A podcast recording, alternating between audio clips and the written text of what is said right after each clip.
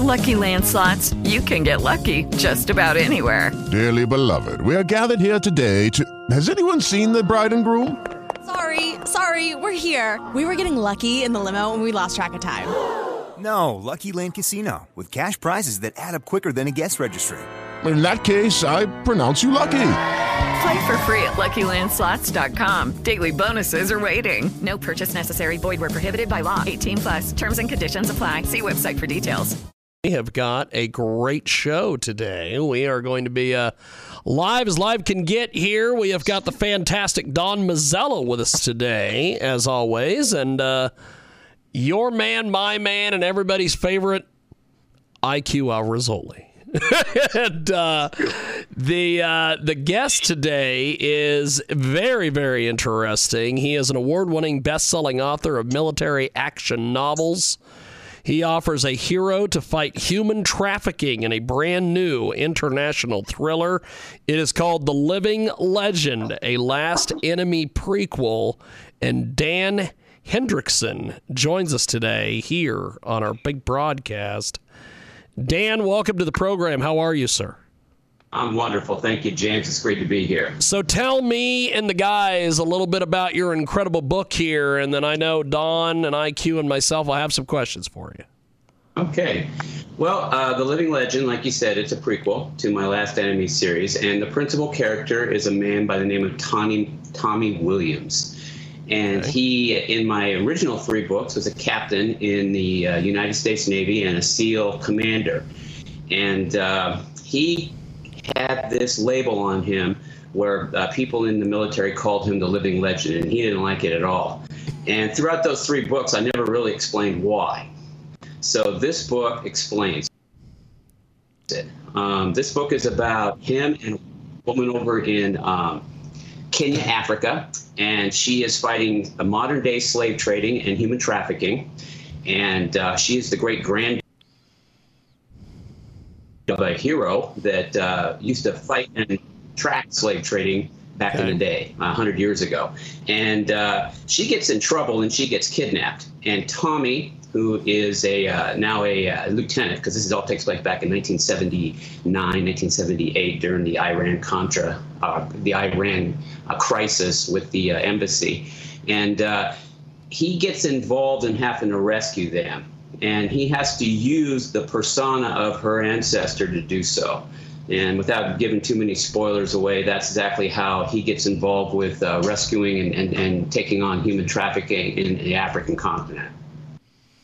Fantastic. So, Don, uh, I'll let you start us off here. What, what are some of your questions for? Well, first thing, I've read uh, one of your uh, of your three books and enjoyed it immensely. So, thank you. Uh, always a pleasure. I, I guess uh, always my my first question is, who's the audience for historical fiction like this, in your view? My view, um,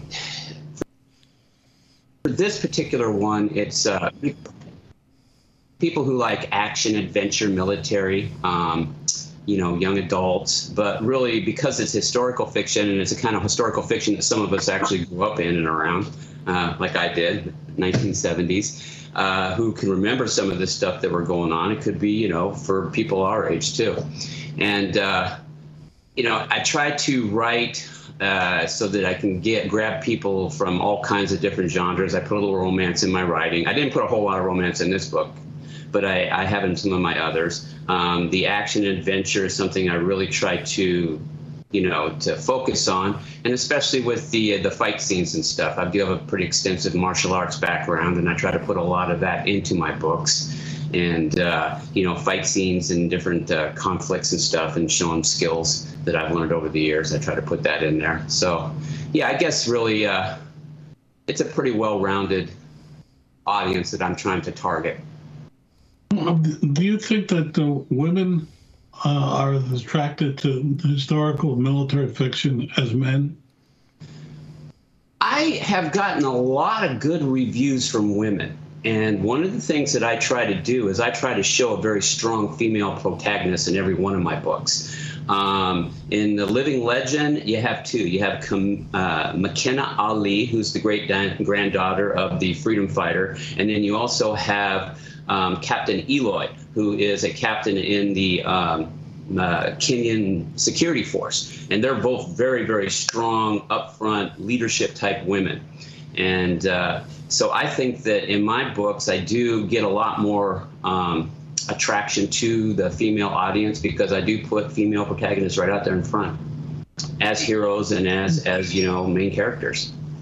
Um, do you think people want to read fiction of what that are positive historical fiction, uh, proving that uh, um, things were better than they than they appeared at the time, or do you think that uh, um, they're, they're just interested in uh, stepping back into those times? Well, I think it might be a little bit of both and more. Um, I think that people like to look at historical fiction because they like to see where we came from and where we've come to. Um, in my book, The Living Legend, uh, I do deal a lot with the human trafficking, and I start out with the slave trade of the African continent back in, you know, the 19th century. But I do show that uh, that it has continued to go on, especially over in West Africa and into the you know the Eastern Asian lands. It even happens today where they go into you know, uh, lands like Kenya and they do through. Uh, like stealing these people from festivals and and and and uh, trying to recruit young people into their workforces and then bring them into slavery over there and selling them into sex camps and stuff like that. And all this stuff is based on some research I did from an article called The Arab Muslim Slave Trade of Africans The Untold Story by Dr. Marcus Garvey Jr. He was a native of Jamaica, he was of African descent, and he spent his entire life trying to prove to the rest of Western world that this still goes on. And especially on the west part of Africa, like Kenya and those places where they take them across the Red Sea and then they take them into Muslim lands and they, they sell them like just like they have been for thousands of years. Mm-hmm. And uh, he spent his entire life trying to show this to people. Mm-hmm. So uh, that's one of the backdrops of the of the the crime of the story that I, I wrote in this book. Uh, I have a lot of questions, but IQ, please jump in. Yes, IQ. Do you have any questions, sir? You mentioned Islam and you mentioned Kenya. Mm-hmm. Well, my forte is Islam. Okay. And for 1400 years and continuing, Muslims have looked upon the black people as inferior human beings. To the extent that even today, in the Arabic language, they call a, Muslim, a black guy kafir. Yeah. Kafir means infidel, but I mean, especially the black people, they call them not only kuffar, abid. In the Arabic language, abid means slave. Abid means slaves, plural. I had an article or several articles about Islam and slavery. 140 million Africans perished. That 14 million of them were sold to the Americas and to the Caribbean. Mm-hmm. Have you researched this? I mean, it must have been part of, of your research. Yes. Yes, I did research that, and I don't try to play up on the uh, the larger numbers that went to the Arab lands opposed to went to the to, to this part of the world because you know, in my opinion, uh, slave trade is a blight on all humanity. But I do I am very aware of those figures, and I do feel like Dr. Marcus Garvey and his father. Um, Marcus Garvey, spent their entire lives just trying to make the Western world aware that this is still going on and that it is very, very real and rampant in the African continent. And they, they've changed their methods. They, you know, like I said, they use recruitment into work camps and stuff like that, and they steal people and, and uh, they, they send them over secretly now. But they still want to, you know, enslave them and use them for sex labor and stuff like that. And it's something that just needs to be known and needs to be put out there. And my uh, my book, The Living Legend, hits this pretty hardly and uh, goes after it pretty pretty strongly with my characters going after these uh, slave traders and defeating them and rescuing people and bringing them home and making doing it very publicly. But isn't it true that we only managed to rescue a relatively small number of the people that are enslaved? Oh goodness, yes, yeah. Yeah, it's it's a, uh, and uh, you know the like IQ was saying, a lot of them just, you know, they, they die off. I mean, they, it's, it's a horrible, horrible thing to think about.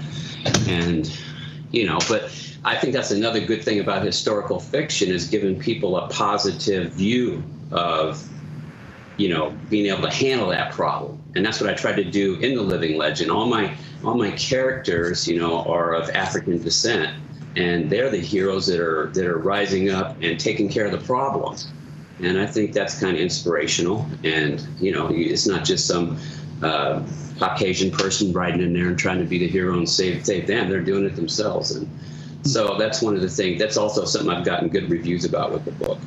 Another question: Why is, why are Black Americans in America today totally ignorant? Uh, the majority of them are totally ignorant of the black the black slave with Islam.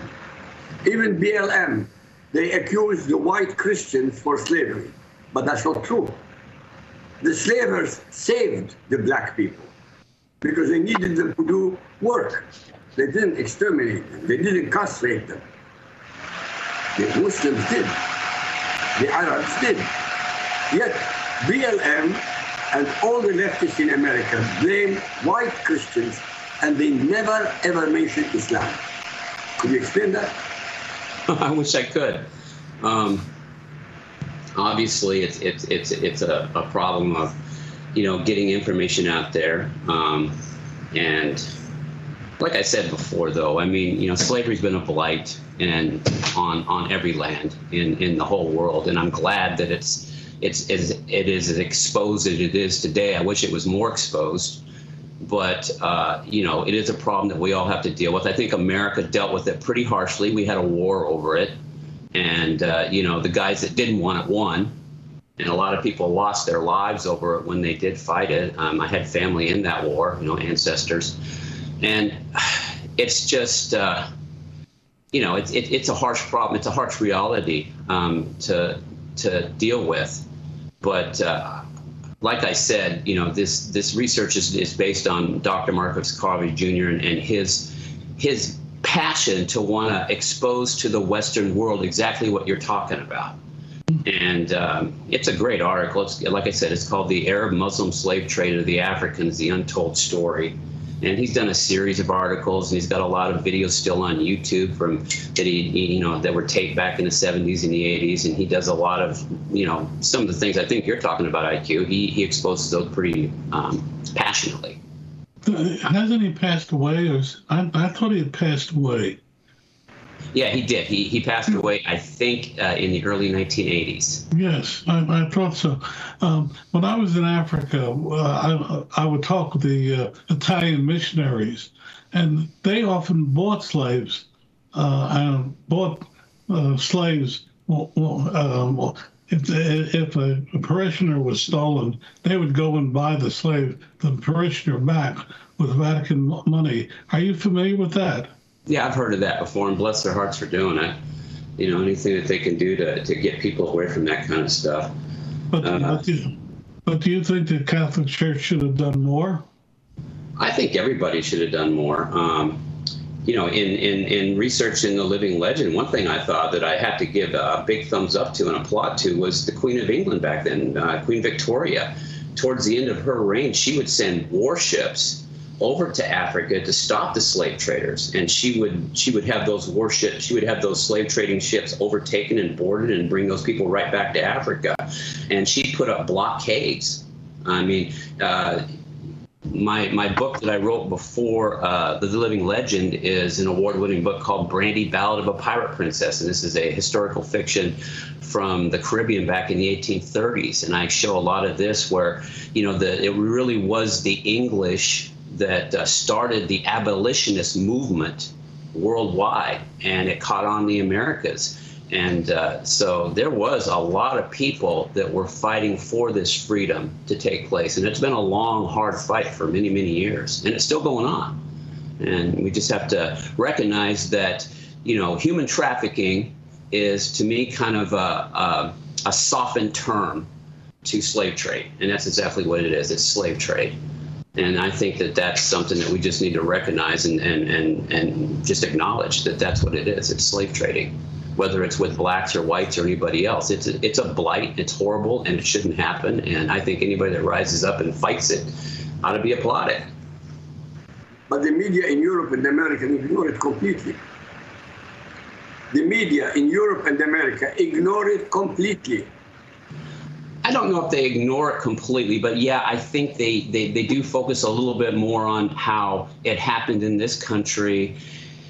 Uh, you know, and I, I think it's just because um, it's just easier to uh, to pick on us because we well, for one thing, we didn't have such a big an attrition rate with our slavery. They're, they we allowed them to propagate and they developed cultures and they they're all still with us. So they all have families that talked about it and stuff. Now you go over into the the Muslim lands, the attrition rate was like close to 80, 90 percent. That means 80 to 90 percent of those people they took over there to be their slaves died off, and they weren't allowed to propagate. They weren't allowed to develop cultures. They weren't allowed to, you know, uh, pass down what happened to them there's no memory because the people are dead.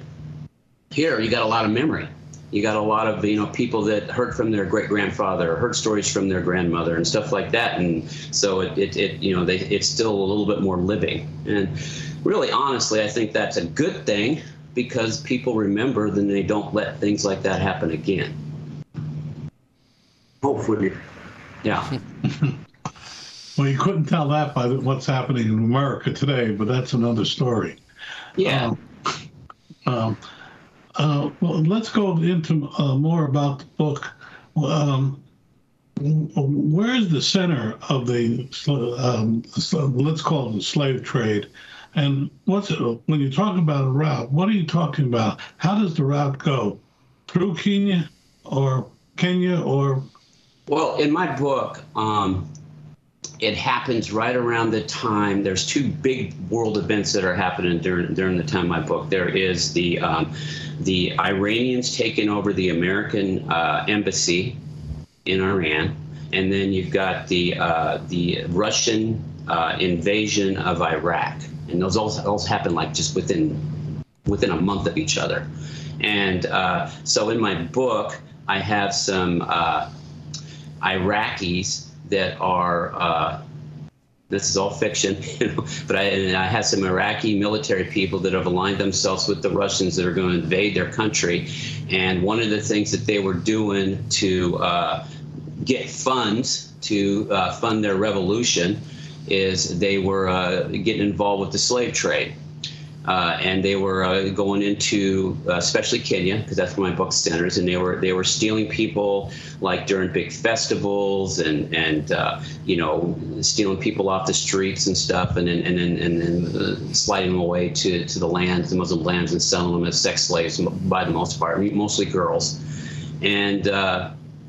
I did did do, do some research with Kenya, and I saw that this happens a lot on the coast. It still does even today, 2022 uh, that uh, people go disappearing all the time, uh, especially young people, and they never hear or see from them again.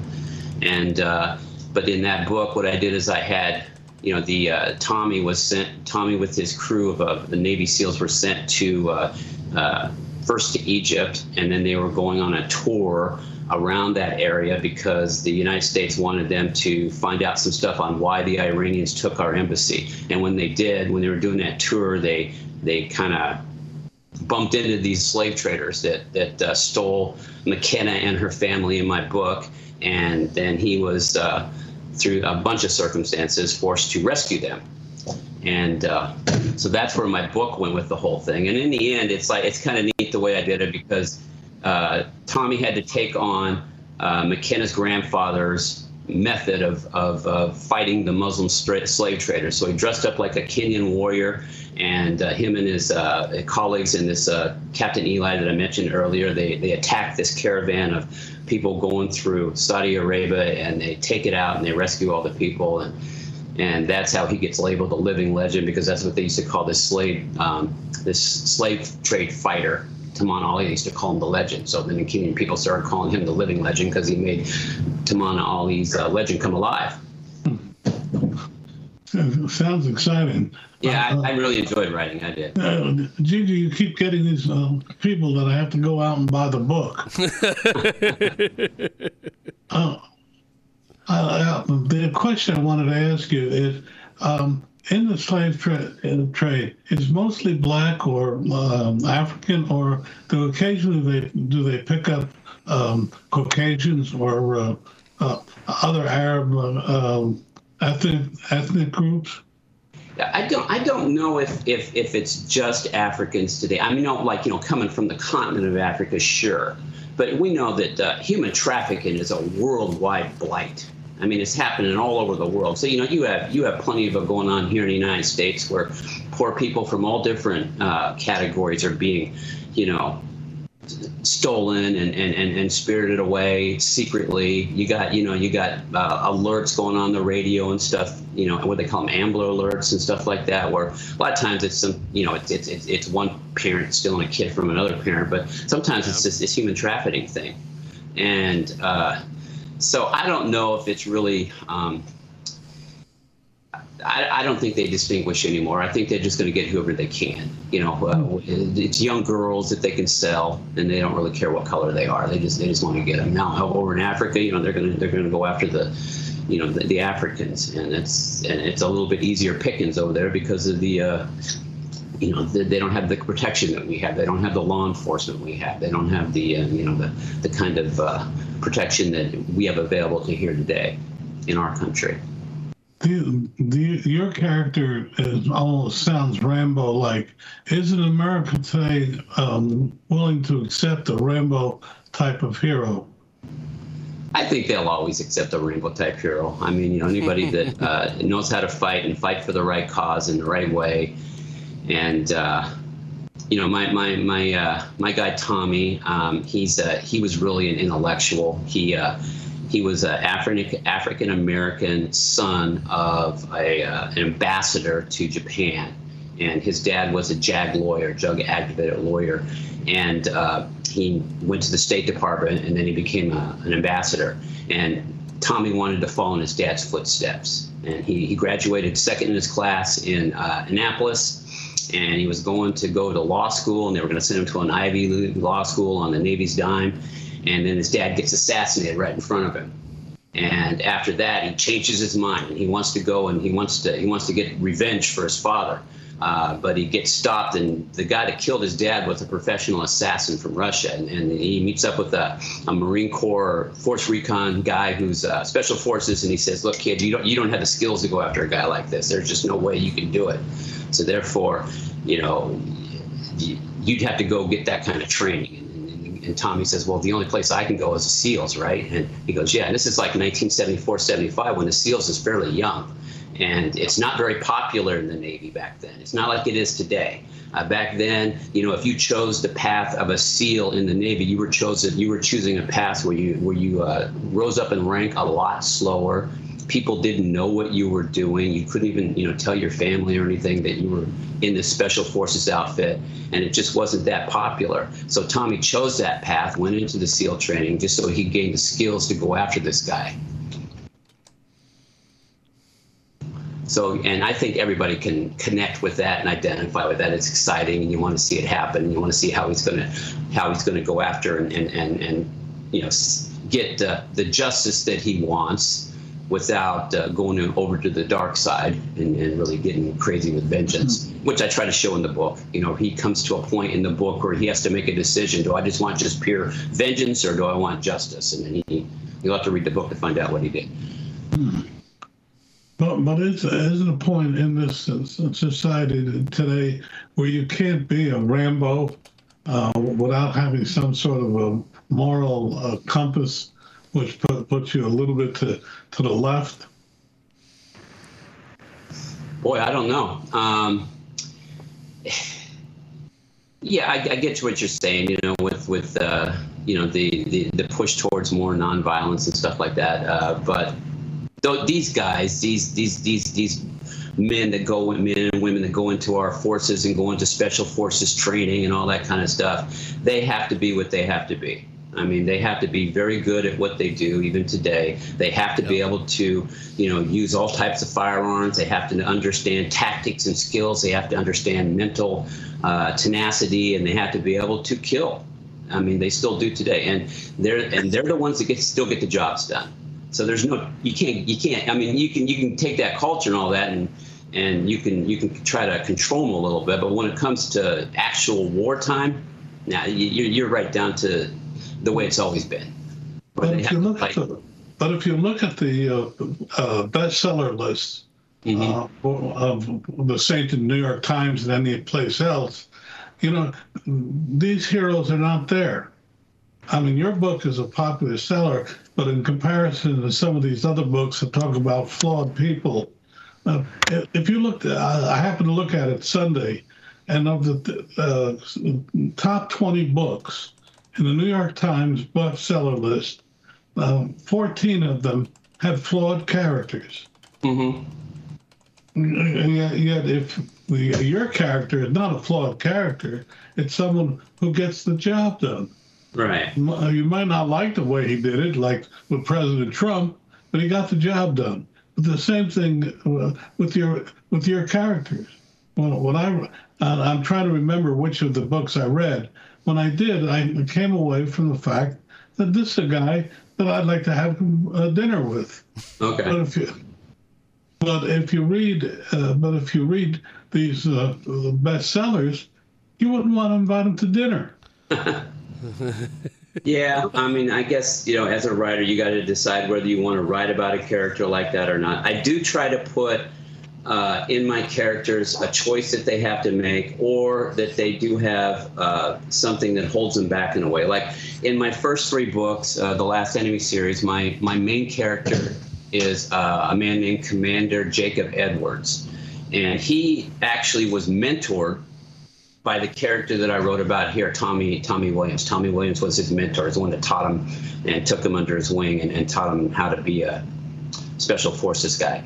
But uh, my Jacob had a flaw in his personality because he had a trauma early on in his career where he uh, he had to deal with having a little girl die in his arms when he was on patrol as a Coast Guard officer uh, down off the coast of Central America.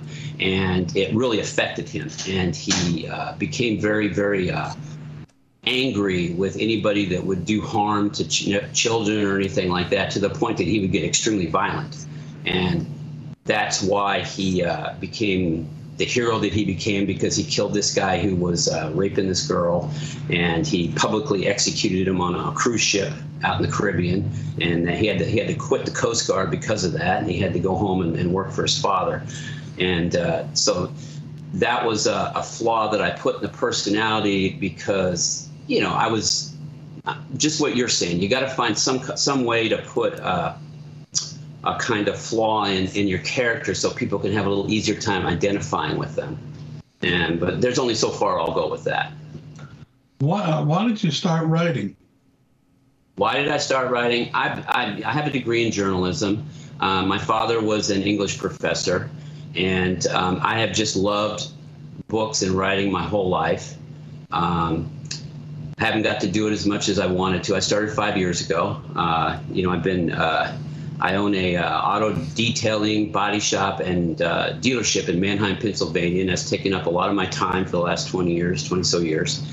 And I just returned to it. Like in 2017, I just got this idea about uh, this book that I've been thinking about, and I just started writing it. And uh, you know, it's it's really a passion of mine. I really enjoy it. I love it. I love. I, I've always been able to think up scenarios and stories and um, I'm very good at figuring out plots with movies and books and stuff like that. I just I just got that kind of head, you know, and I love it and I love being in it and I'll probably write for the rest of my life. yeah. Well, every would-be writer will ask you the same question. How did you get your first book published? Well, I'm, I'm a self-published author, oh. uh, and there's millions of us, you know, around the world. There's three million books a year being um, published right now, and a lot of ways, I feel like I'm a minnow in a big ocean and I'm just barely getting noticed.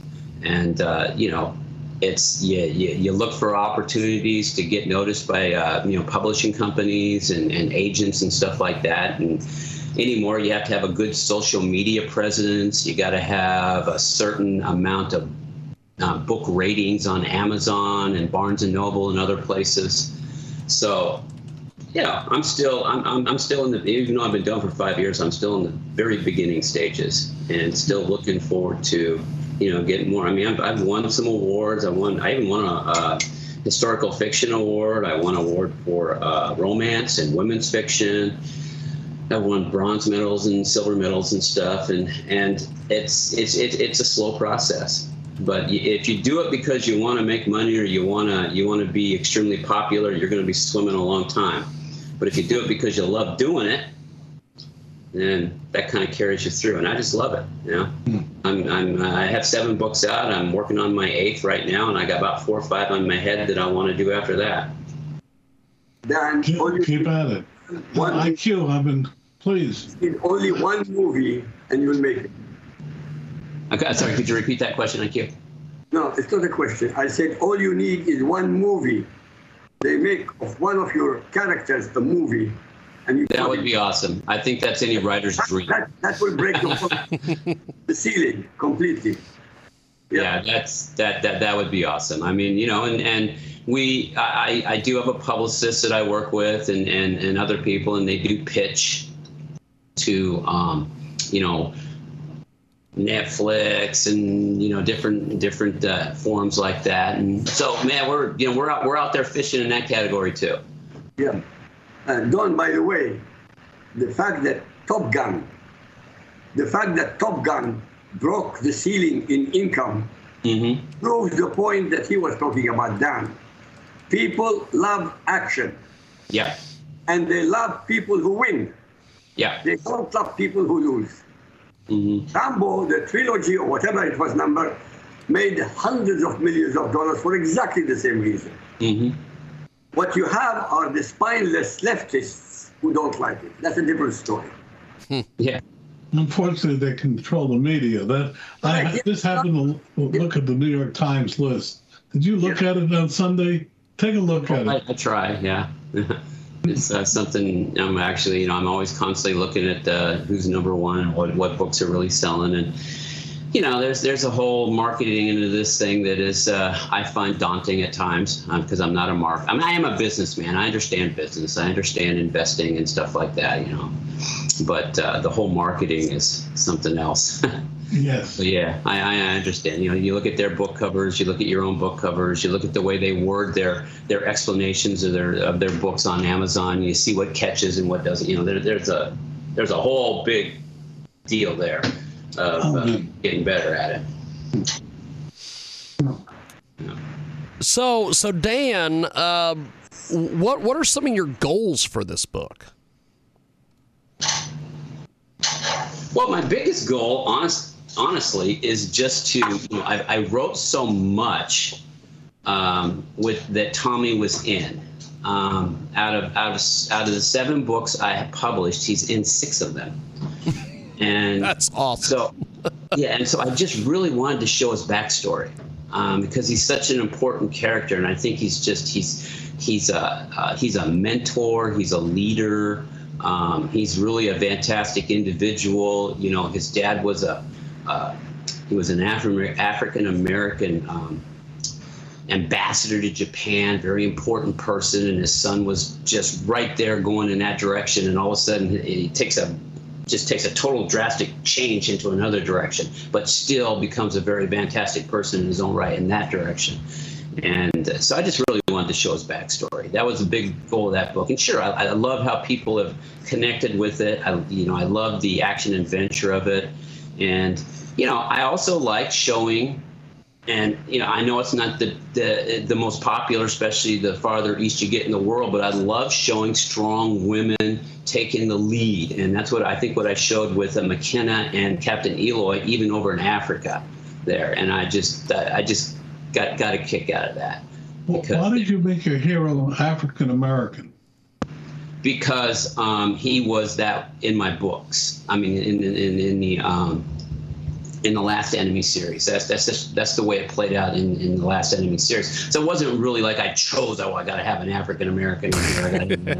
I didn't do that. But Tommy was, you know, that that that's what that was his heritage was. And so, in order to make the living legend really real, I had to really dig into that culture and really, you know, expose it from the inside out. and make it live so that you know he gets the kind of credit he should get. How much of you is in his character? Boy, I, I, somebody asked me that a, a while back. Um, I just think that these these special forces guys are some of the most awesome people in the world. Honestly, I, I, the training that they go through and the things that they do and, and the discipline that they had. Really, the book is uh, uh, you know an applause to them. Um, and you know m- how much of me is in them.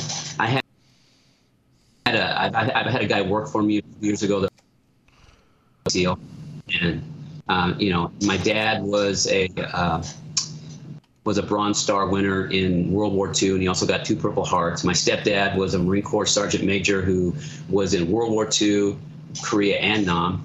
My son is a uh, lieutenant in the Coast Guard, went to Kings Point um, Merchant Marine Academy, and then uh, commissioned into the Coast Guard. So, you know, I just, it's really like me saying, hey, you guys are fantastic. And some of these guys that like go into the military and then go into law enforcement and continue to serve, I, they just blow my mind.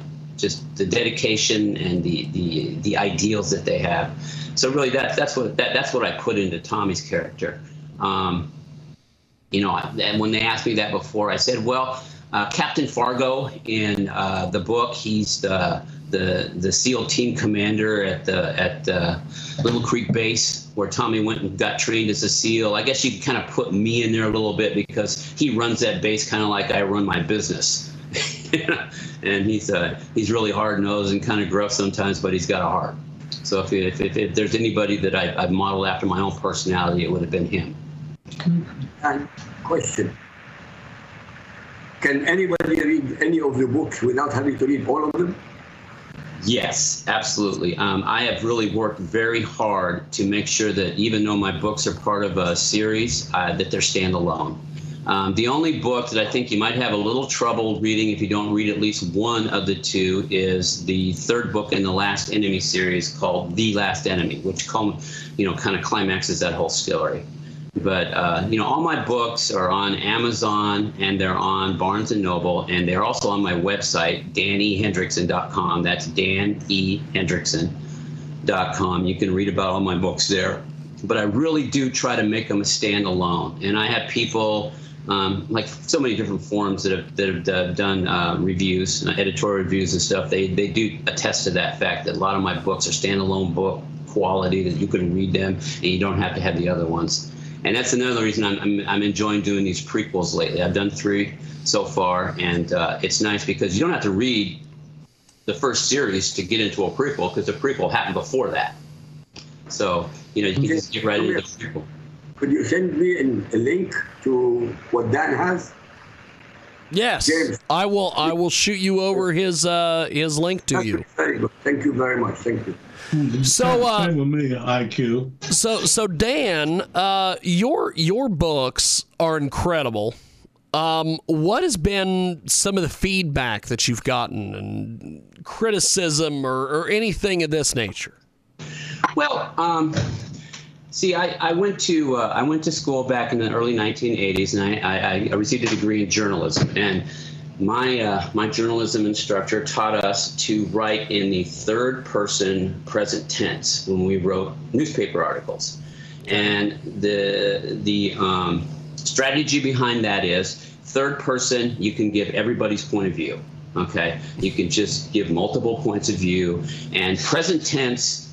You keep people right there in the action. So I always thought, even when I was learning that, that man, that'd be a great way to write a book and really, you know, if you, if you read most books, they're in um, simple past tense and they're they're first person. You know, they're they're telling it from some one person's point of view, like the main protagonist's point of view or stuff like that. And so my books are a little different. When I first started writing, I did raise some eyebrows with that. You know, people in, in uh, different forms would would uh, say, you know, Dan's taking the, uh, the the path less traveled with his third person present tense types writing, and but what I've found is that I've gotten a lot more compliments over it because the present tense really helps people stay engaged with the action. Like it's it's right. It's like watching a movie. You know, it keeps you right there in in, in the action. It's not like you're reading something that happened, you know, a hundred years ago or a thousand years ago. so Even if it did, it's the present tense lets you. Wow, okay, let's keep moving on. And it's it's. I think it's a wonderful uh, way to express a story. It's keeping people right there, right as you write, with the action. That's fantastic. Well, uh, well, Dan, thanks for doing this, my friend. You have been uh, just amazing. Th- th- th- th- thanks for coming on and chatting with me and Don and IQ, and uh, just thanks for coming on, my friend. Well, thank you for having me, and it's certainly a privilege to be with you guys, um, IQ and Don. And wow, you know, this is my first um, interview that I've done with uh, video. So I hope I did okay. Well, you did excellent. You did Okay. excellent. Your, well. your your lighting is great. You knew what the hell you were doing. You were centered.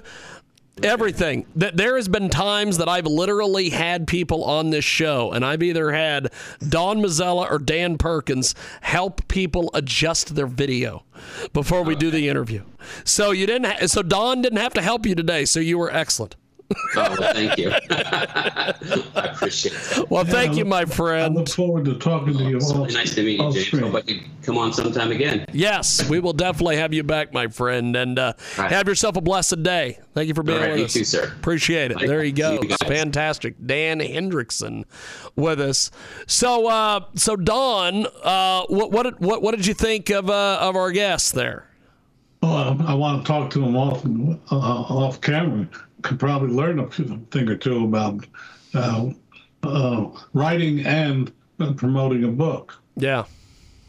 Well, he is he is something else. Um, something that I wanted to get into, and and we we've got time. Uh, I was reading on, I think it was the Drudge Report today, that if Doctor Oz wins his, um, wins his race, that uh, he will he will become the let me see here he will become the first Muslim to be in uh, to be in the Senate. And what is interesting about this is that Dr. Oz is a Republican, conservative, and he ain't bringing this up. and his opponent, who is a progressive and is looking like he probably will win this, doesn't want to bring this up either because there is a gigantic uh, Muslim population there that might potentially vote Well, well, f- because off, Dr. Oz is Muslim. Let me interrupt you. Yes, that race go. is a lot closer than the, the, the, the media is telling you. I can tell you categorically that it's much closer. Uh, and if I was a betting man, I wouldn't uh, uh, rule Oz uh, not uh, winning. What's happening right now, uh, if you read the August New York Times, uh, they're saying now the Democrats got the, the momentum and they're going to win. They're going to um, uh, keep the House and keep the Senate. It just it just came across, and it's going to be the uh, one of the leads tomorrow. And by the way, did you see that the judge said they have to uh, release the uh, uh, affidavit? Uh, I don't know if you saw that. yet. Really? Yes, you know, uh, the Trump affidavit. But anyway, let's go back a minute. You're absolutely right. Ag- Again, the polls cannot, are not working because people are not telling the, the pollsters Yes. what. And I can make, um, I I have a friend who's been a pollster for over 30 years, and she said, I can make a poll say anything I wanted to. And that's what's happening. It happened here in New Jersey, which said that Murphy was going to win by 14 points. And if, he, if they hadn't uh, uh, done a massive fraud in Jersey City, he would have lost. But, but, he- but what he did, it kept people home here in New Jersey. And that's the Democratic plan, is say, oh, this guy is so far ahead. But I can tell you categorically in Pennsylvania, he is not that ahead because he's an old white man who can't campaign because he's sick. Okay. Well, Now, there is that. but let's talk about the governorship in Pennsylvania for just one minute. Again, here it is saying this guy is, is, is not going to win. I'm, I'm, I'm sorry, I blank on his name. The Republican candidate. Dr. Oz. I'm sorry. Dr. Oz. No, I think I think he's talking about the, the, the governor's race, not the The governor's race. Ah, Anyway, the point I'm trying to make is um, if you do a poll and a person doesn't answer the phone, you hang up on him or her. But the point is, most conservatives today will not uh, answer the polls because uh, what the polls then do, and uh, happened to me today, is uh, well, um, once they find out you're a Republican or uh, conservative, they really uh, blank out, out on you uh, and really uh, go to town. They're afraid of being identified as a conservative because you know that things are happening. so strange. I just this whole political world over the last several years, It's, uh, and, and you know, um, and it's on both sides. It's so if read- But if strange. you read the decline of the Roman Empire, bread and circus, what did President Biden just do? He gave everybody twenty thousand dollars, supposedly. Okay, he did it illegally, if you think about it. And by the way, there was a tremendous article in the Wall Street Journal on Tuesday by two um, uh, constitutional scholars that said that what the FBI did uh, at the search of Trump was totally illegal on their two acts of uh, Congress that were passed in 79 and uh, uh, 84 about presidential papers. But anyway, the point is, uh, Biden today did something that's totally illegal. He has no basis for doing it. Um, yet we're we're letting him get away with it. The, you, he cannot cite a single legal justification for it. Um, I'm, I'm not. I'm not talking um, myself. I'm talking what the Wall Street Journal and several other people are saying. Yeah. Um, it's still the best news in newspaper in America.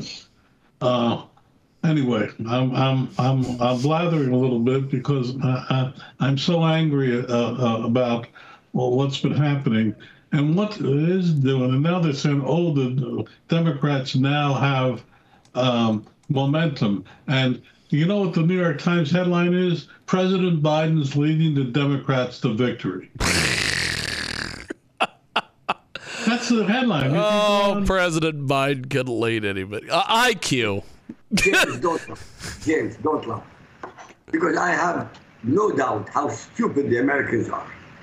Now I'm talking about the, the, the, the voting Americans. Even today, the, he has a, a level of 40% approval. Even today at 40%. By the way, uh, Dan, don't be only angry because of the $10,000. He is signing the rapport agreement with the Ayatollahs, which Oh. will create World War III. Yes, It will start World War III, I'm telling you. yes. Yeah. I would. Well, I want to get that far IQ. Uh, we got that. That's down the road, but you know that's going to happen. It's going to happen in October, so they can have a victory lap. Laps. No problem. No problem. He is the most destructive president in the history of the republic. And he's getting away with it. As you said, everything he's done is illegal. But Clinton did the same thing, Hillary, and she got away with it. Biden is getting away with it. His son is getting away with it. And all the members of the Democrat Party have been getting away with it. So, what are you, why are you complaining? Agreed. It, it's a sad situation. It's getting worse. I'm sorry. Um, it's just it's just a No, very no, bad it's situation. It's not sad only. It's really scary. It's absolutely scary. You have no law. You have no justice. You have no order. You have nothing. It's Well- even scarier than you, IQ. I know. some- That's saying something, by the way. something else I want to get everybody's thoughts on, and and, and this will affect Don because he he came from the world of newspapers. Um, apparently, this is just insane to me. That that this this, you know, when I when I hear stories like this, I'm like, maybe that whole taking up arms and starting a revolution ain't that bad of an idea. I've been telling you for years. maybe it's just not that bad of an telling idea. you for years. That's the only solution. You don't believe me. Well, in New Hampshire, as I always like to call it, um, the AG has arrested a small town newspaper publisher. Uh, this is so strange. New Hampshire's Attorney General announced on Thursday that the state had arrested the publisher of a local weekly newspaper in Londonderry alleging she illegally published political ads without properly disclosing them to be ads. Uh, the publisher, who is 62 years old, was arrested Wednesday, according to state attorney general, who was charged with six violations of the state's misdemeanor laws on political advertisements. Um, her and her husband run the Nutfield Publishing, which publishes the Times and the Nutfield News and Tri-Town Times. Uh, they wrote in two different issues uh, spanning February and March that they printed ads for various school board candidates or budget proposals that did not include a quote unquote paid for label at either the beginning or end of the ads as required by state law. The ads also did not include the names of addresses of the people who financed the advertisements, also required by law. Wow. what do you think about this, Don? So what else? You know, my question is, uh, were they pro-conservative or liberal? See, this So is the thing. It doesn't say. But, but um, I would be willing to bet dollars to donuts that they're probably for uh, candidates who were uh, conservative rather than liberal. Because if they were liberal, he wouldn't even bother with it. Well, Okay. I, I, I think uh, as as I read here in the story, it says that the office, uh, the AG's office, sent this sent these people. Uh, apparently, they have been warned multiple times about the issue since 2019, with a quote unquote final warning letter being issued last September over the ad's proper labeling. Uh, the two pleaded with the Attorney General's office by email in May, arguing political advertisements were not my area of expertise. the small town publisher could face up to a year in county jail and a $2,000 fine per violation if she is convicted.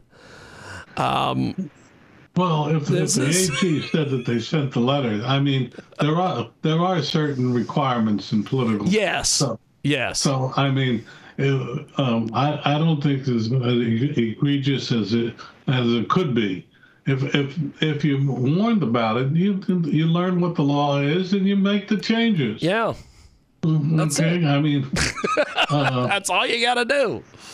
yeah. Uh, uh, so I, I can't get excited about it. The- Has it happened before? Well, there, there's an easy way to, to control any uh, newspaper in today's world. Threaten to ta take away their uh, uh, official advertising. Yes. Because that's the difference between profit and loss in 97% of all um, non-metropolitan area n- newspapers. It's the uh, the uh, the public announcements are, are what makes the money. It's, it's, it's simple as that. In New Jersey, they had they they put a law, they were going to put a law in effect that towns could publish their official documents online and there was such an out, um, outcry that they stopped it because they realized if that happened, every newspaper in New Jersey would go out of business. So no. Wow. Okay, and if you go to Delaware, if you go to any of these states, Texas is different because uh, Texas is the way they um, have a, a way of subsidizing it by, by saying allocating the, cost. I love the way they do it. They're saying uh, um, there is a viable need for newspapers in Texas, you know, but uh, they're dying. There's no question about it. The newspapers are dying. Uh, you know, uh, I think every morning I wake up and I say, is our daily newspaper going to arrive or not? Because yeah. what does it re- rely on? Immigrants uh, in cars to throw that newspaper. Do you know any kid that delivers newspapers today? No.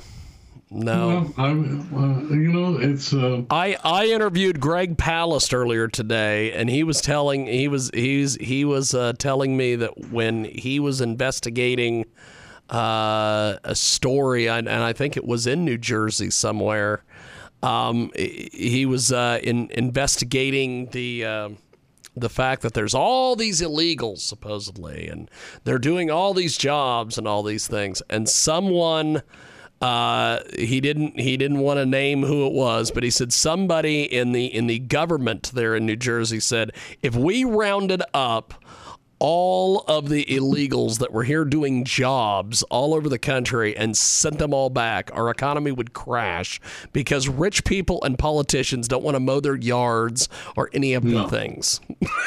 oh, no, no, it's true. Oh. Uh, I couldn't agree with you more. I mean, you know, if you don't speak Spanish, you can't get anything done. Uh, you know, I went to a, we went to a Walmart store yes. um, a couple of years ago, and we could not find a single um, clerk who spoke English. Uh, and well, anyway, yeah. Um, what can I say? So, but, so uh, IQ. What, what, what, what do you think about all this? Just sitting and sitting and listening to me and Don here, kind of rattle away. My blood boils as usual. My blood is boiling. That's all. You know, to see a great nation self-destruct on a daily basis, it's yes. phenomenal, absolutely phenomenal, absolutely phenomenal. Well, uh, I am I am working on a very interesting guest for next week. Um, this is this is a story that was I was I was given. Uh, I actually interviewed her yeah, that would be her proper pronoun. Um, I, I, interviewed her um, over the weekend for another project, not not for what we are going to have her on uh, potentially next week for. And uh, her name is Kelly Pierce, and this is the strangest. You know, uh, IQ always talks about how social media, we need to figure, you know, why can't there be a, you know, somebody that's got some money, you know, come along and, you know, do something about all this?